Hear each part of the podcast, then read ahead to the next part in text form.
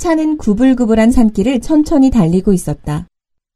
몇개 끼었던 안개가 다 거치자 산자락 여기저기에서 만발한 봄꽃들이 드러났다. 무더기 무더기로 피어있는 각양각색의 꽃들은 아침 햇빛을 받아 눈이 부시도록 아름다웠다. 좋은 날씨였다. 태규는 태양도 자기를 위해 뜨고 꽃도 자기를 위해 피는 것이라 생각했다. 세상의 온통 자기 편인 것 같았다. 그렇게 생각하니 어깨에 힘이 쏠리고 두 주먹이 불끈 쥐어졌다. 와, 저 꽃들 좀 봐라. 울긋불긋한 게 꼭 꽃 대걸 같다. 태균이 너 배고프냐? 아니요. 배고플 텐데 우리 양구에서 아침 먹고 갈까? 안 고파요. 태균은 고개를 가로저었다. 그냥 빨리 집에 가고 싶었다. 정확하게는 집이 아니었다. 집에 가봐야 반겨주는 사람 아무도 없을 테고 금방 또 나올 것이 뻔하기에 밤늦게 들어갈 생각이었다. 휴대폰을 꺼내 들고 문자를 보냈다. 제리야, 애들 데리고 지하상가 돈가스 월드로 11시까지 나와.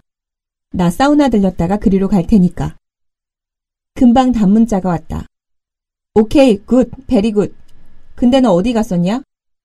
이번에는 또 어느 여자애랑 신나게 놀고 오는 게냐? 휴대폰을 넣고 눈을 감았다. 이번에는 중1 대 1이 머릿속에서 생생하게 재생되었다. 신북초등학교 출신인 여성은 덩치가 백두급 씨름솜수와 삐까삐까했다. 하지만 녀석에게 짱자리를 양보하고 싶지 않았다. 그런 변두리 촌놈이 반에서 짱을 하게 내버려 둔다는 건 신의 중심가 출신으로서 도저히 용납할 수 없는 일이었다. 그러나 문제가 있었다. 정정당당한 싸움으로는 녀석을 이길 자신이 없었다. 서로를 견제하는 팽팽한 긴장감 속에서 며칠이 지났다. 수요일, 수업이 다 끝나고 담임의 종례만 남겨놓았을 때였다. 뒤통수가 따끔따끔해 가만가만 고개를 돌렸다. 그 순간 옆줄 맨 뒤에 앉아있던 녀석과 눈이 마주쳤다. 녀석이 주먹을 들어 보였다. 그러면서 입꼬리를 길쭉히 늘렸다. 그건 분명 가소롭다는 뜻이 담긴 비웃음이었다. 화가 치솟았다. 가슴이 뛰었다. 심호흡을 여러 차례 해보았으나 화는 좀채 가라앉지 않았다. 더 이상 참을 수 없어서 가만히 일어났다. 샤프 연필을 주머니에 넣고 꽉 움켜진 채로였다. 화장실에 가는 척 교탁을 지나 앞문으로 나갔다. 살금살금 복도를 걸어 뒷문으로 다시 들어왔다. 떡대 녀석은 책상 위에 놓인 책가방을 끌어안은 자세로 엎드려 있었다. 절호의 기회였다. 빠른 걸음으로 녀석에게 다가갔다. 다가가자마자 주머니에서 샤프 연필을 꺼내 높이 치들었다. 그리고 녀석의 머리통을 향해 내려 찍었다. 다음 다음 날 엄마 아빠가 다 학교로 불려왔다. 그 녀석의 엄마와 아빠도 마찬가지였다. 담임이 마련한 화해의 자리였다. 하지만 분위기가 무거웠다. 아니, 애를 어떻게 키웠기에 우리 애를 이 지경으로 만들어놔요? 떡배 엄마가 머리에 허연 붕대를 친친 돌려감은 녀석을 가리키며 물었다. 아이고, 이것 참 죄송하게 됐습니다. 아빠는 그 소리만 반복하며 커피잔을 들었다 놨다 했다. 미안합니다. 치료비 변상을 해드릴게요. 엄마가 머리를 한번 숙여 보인 뒤 말했다. 지금 치료비가 문제가 아니에요. 조금만 더 깊이 들어갔더라면 어쩔 뻔했어요. 이건 살인미수입니다. 살인미수. 전치 3주 진단이 나왔다고요. 녀석의 아버지가 아빠를 째려보았다. 살인미수라뇨? 우리 태균이가 진짜 죽이려는 마음이 있었으면 고작 그깟 샤프 연필로 찍었겠어요? 뭐라고요? 녀석의 아버지가 소파에서 벌떡 일어났다. 표정이 시멘트보다 더 딱딱하게 굳어 있었다. 교감 선생님과 담임이 진정을 시켜 가까스로 앉았다. 뭐 우리 애가 잘했다는 말은 아닙니다. 하지만 애들은 다 싸우면서 크는 겁니다. 싸워도 정도껏 싸워야죠. 이건 흉기를 휘두른 거잖아요. 흉기를요. 참 아주머니도 샤프 연필이 무슨 흉기입니까? 크하하. 뭐예요? 녀석의 엄마가 도끼 눈을 뜨고 아빠를 노려보았다. 아빠가 두 손을 들어 보이며 말했다. 알았습니다. 너무 흥분하지 마십시오. 여기서 교감 선생님, 담임 선생님이랑 말씀 나누세요. 저는 아버님이랑 밖에 나가 따로 기니 할 말이 있으니까요. 아버님, 저랑 잠깐 나가시죠. 아빠가 먼저 일어나 교무실 출입문으로 걸어갔다. 녀석의 아버지도 곧 일어나 아빠를 뒤따랐다. 그리고 20분이 채 되지 않아 둘이서 함께 들어왔다. 딱딱하게 굳어있던 녀석의 아버지의 얼굴이 부드럽게 풀려진 상태였다.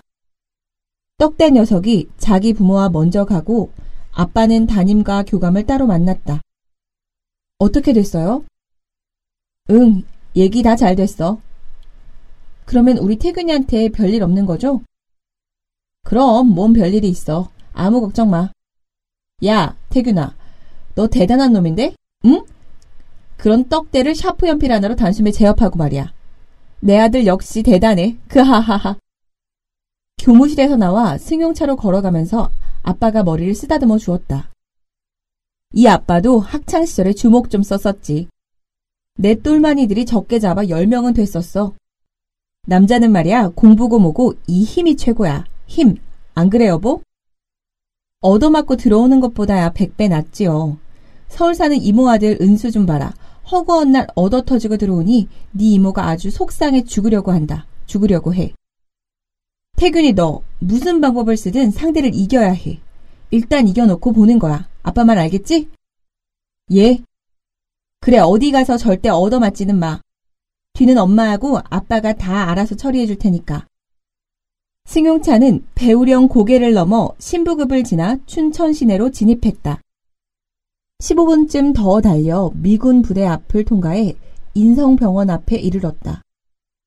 아저씨, 저는 저기 저 사우나 앞에서 내려주세요. 사우나? 예, 목욕 좀 하고 가려고요. 어, 그래, 알았어. 나하고 한 약속 잊지 마.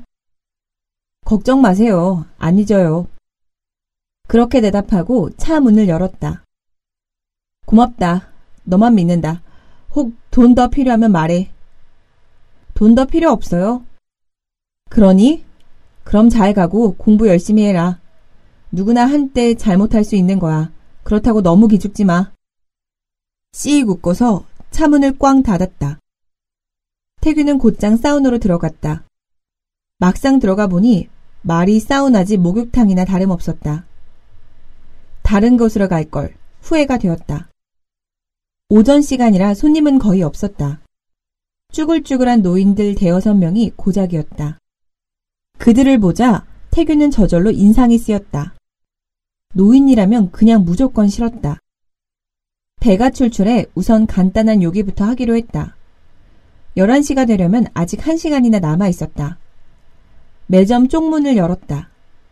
삶은 계란 3개 주세요. 응? 삶은 계란이요. 응, 몇 개나 줘? 3개라고 그랬잖아요. 소리를 꽥 질렀다. 매점 노인네가 가는 길을 먹은 모양이었다. 아, 3개? 자, 여기 한 개, 두 개, 세 개. 느릿느릿한 동작이 짜증을 돋게 했다. 아씨, 빨리빨리요. 얼굴에 드문드문 검버섯이 핀 노인네가 고깝다는 듯 쳐다보았다. 마주 바라보며 다른 걸 더 시켰다. 요구르트도 한 줄 줘요. 요 요구르트? 그래요, 빨리요. 요구르트를 또 느릿느릿 건네주었다. 우라가 치밀었다. 빨대는 안 줘요? 빨대는 어 여기 여기 얼마예요? 그러면 그게 저 노인네가 계산을 하느라 끙끙댔다. 욕설이 터져 나왔다. 아이스발 얼마냐고요? 응, 이 2,500원. 2,500원? 자, 여기 3,000원. 돈을 받은 노인네가 거스름돈을 주려고 동전통을 뒤적거렸다. 동작이 여전히 굼떴다. 거스름돈 필요 없어요. 동전은 쩔렁거리고 무거워서 싫어요. 거스름돈을 받지 않고 뒤돌아서서 가운데 벤치로 향했다.